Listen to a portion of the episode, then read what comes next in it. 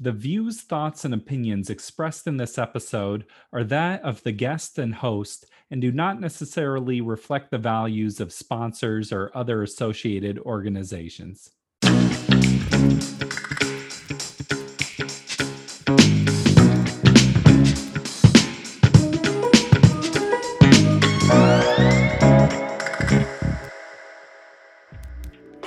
Welcome to the Parental Compass by Family Education and Support Services. I'm Bobby Williams. You know the drill if you listen to the show regularly.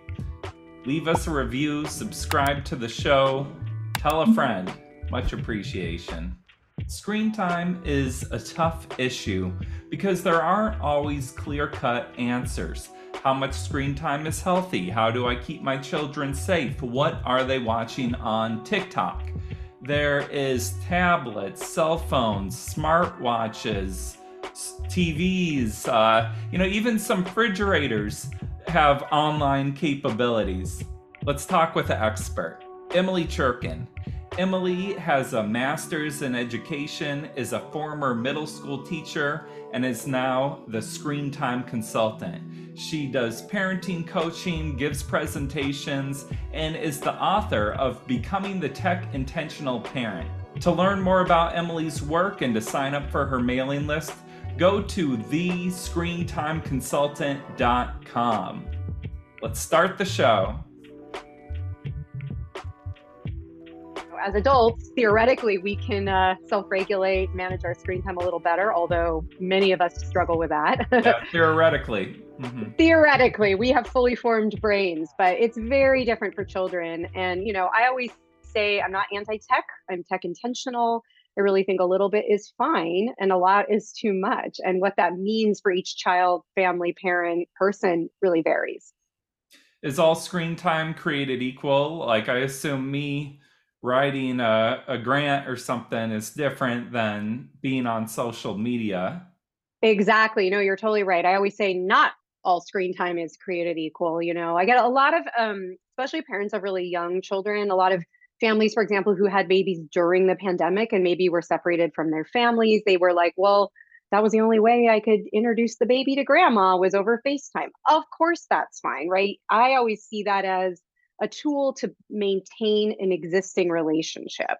But it's a really different thing than plopping a two year old down with an iPad for six hours, right? There's a real big difference. And even the, it's not even just the time, right? It's also the content. So, you know, sure, watching a video about NASA is really different than scrolling through TikTok videos in terms of what it's doing to our brain. And is it bad to sometimes scroll through social media? No. I mean, again, adults know it's sometimes what we do to sort of escape as long as we're aware that it's hard to stop and that it's different hard for children mm-hmm. the argument i think a lot of young people would have is like well social media keeps me connected with my friends or that's how i kind of hang out yeah. with them so let me do it I hear that all the time. And I will be the first to say I totally empathize with young people. I think they've been put between a really, a really, they've been put in a really difficult spot where that is now the way in which kids communicate. I totally see that and believe it.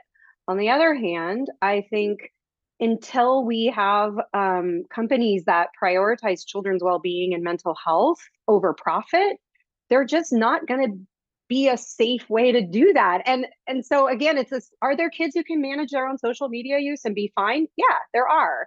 But i've heard enough stories that for me as a parent i mean i certainly warrant caution. It warrants caution and that you know parents need to be involved in that process. And you know i think a 16 or a 17 year old with a good head on their shoulders can manage it with parental and adult guidance However, that's not really what we're seeing, right? We're seeing really young children on social media platforms far before even the law says 13 and up.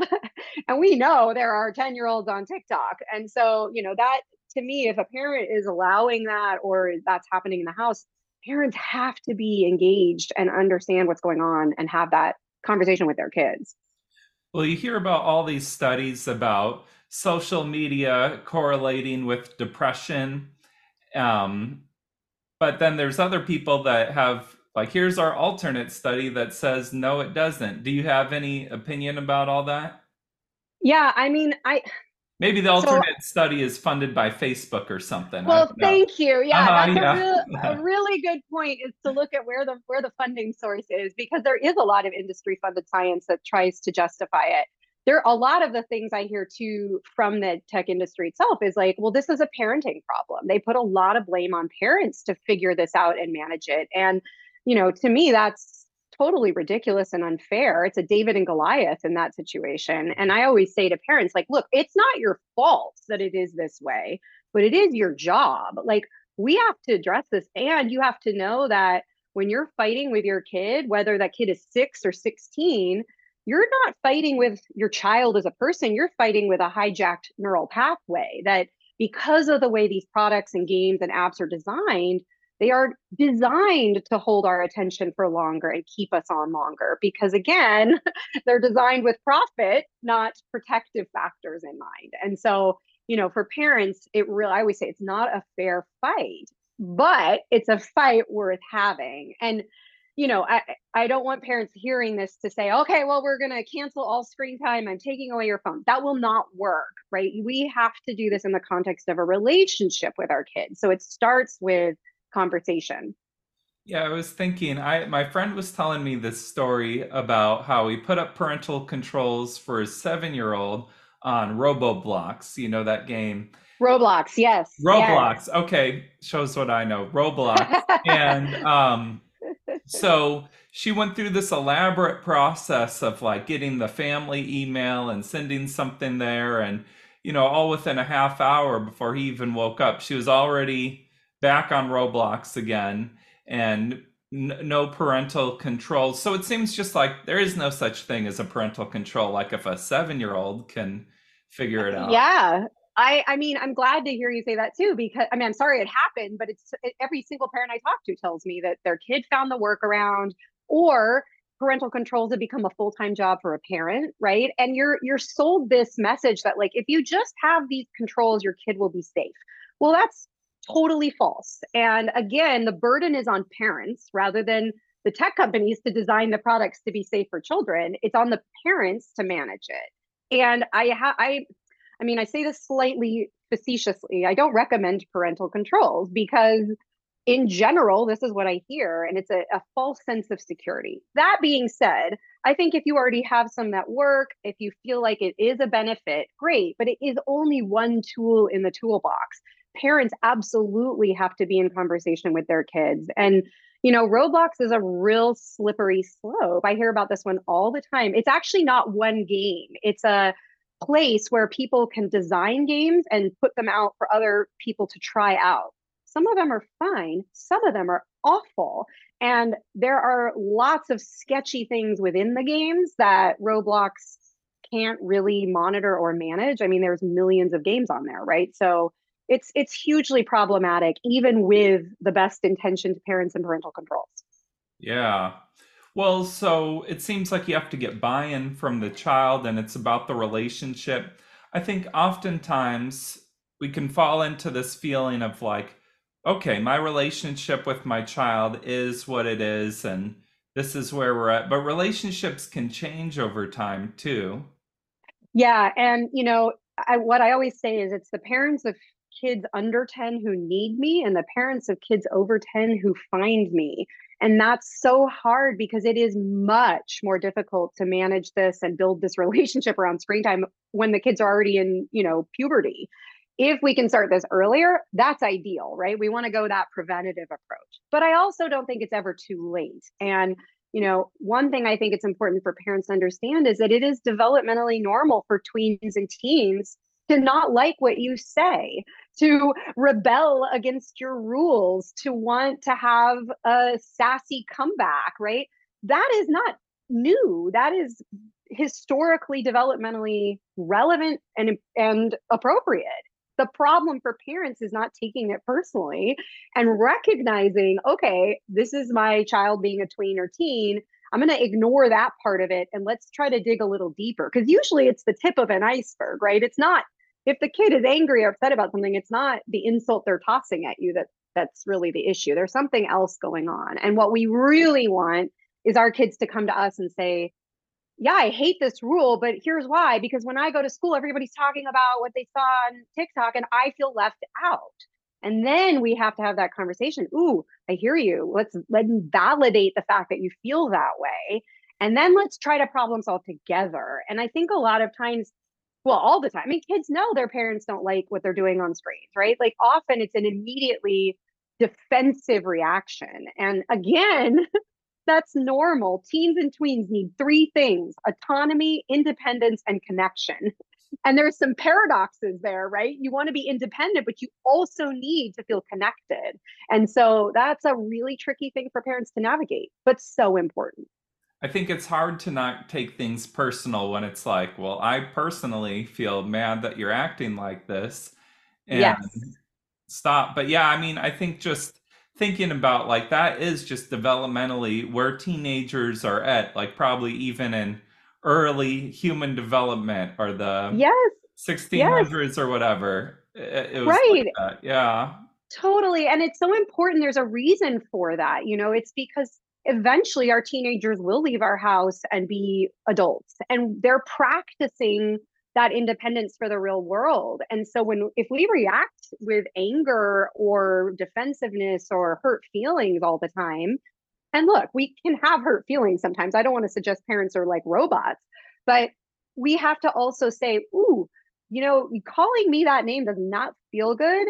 Um, so let's get to that in a minute. But like, I would like to talk about what's the bigger issue here. And let's see, is there something you need my help with? And our job again is to mentor and to model that um, emotion regulation so that when we react, it's not because again, our kids do what we do. So if we flip our lids and yell at them, why are we surprised that they yell back? I mean, that's exactly what's going to happen. It's very predictable. Yeah. No, just taking a second to pause and like take a breath and then think of the heart of the issue is so important. Um, Yes. going back to Roblox, Yeah. um, it is just like the internet can be a scary place sometimes too, or you think about like the dark web, or there's just millions of scammers there just out to get you. Yes. And um, it's like the internet has brought everyone together and connected everybody, but it's like sometimes it's like, well, I'd rather not be connected to a lot of these people. And yes. and then as a parent, you think like, okay, giving my child a phone keeps them safe, but Hmm. it's like maybe it's not keeping them safe too. You know, you know what I'm saying? Absolutely. I'm so glad you brought this up because one of the things I talk a lot about is this idea of what's scary versus what's dangerous. And you know, you're right. Like as adults, we're guilty of getting news 24 hours a day, seven days a week, because that's the news cycle now. And of course, the clickbait headlines are the sensational, scary, really dark, horrible things, because that gets us to look at that app or that website longer, which is again how this machine works. And so that increases our parental anxiety about the world. And, you know, yeah, there are scary things in the world. I'm a parent too. I worry about things like, but statistically, it's actually a lot safer in the world in many ways for our children than it was even 20, 30, 50 years ago. And so when parents turn to the device as a way of, quote, keeping kids safe, I actually make the argument that we're not making them safer by giving them phones. We're actually exposing them to a much bigger, scarier world that lives on the internet. So it's not a matter of if they see pornography, violence, bullying, eating disorder content, porn. It is when they will see it. And so if you're not ready to have those conversations as a parent, they're not ready for the device. And so we have to get to a point where if we're giving the device, we're giving the iPad, we're letting have access to the internet, that has to be a daily conversation. It could be one sentence. Hey, you know, the internet's got stuff that's not for kids on it. Remember, when you see something that makes you uncomfortable, please come and tell me and we'll figure it out together. What we don't want is to drive kids underground. We don't want them to think that if they see something, they can't tell us because they'll get in trouble. Hmm. That's when it really becomes dangerous, right? That's when predators and grooming and all of this scary, scary stuff that kids are getting involved in becomes dangerous.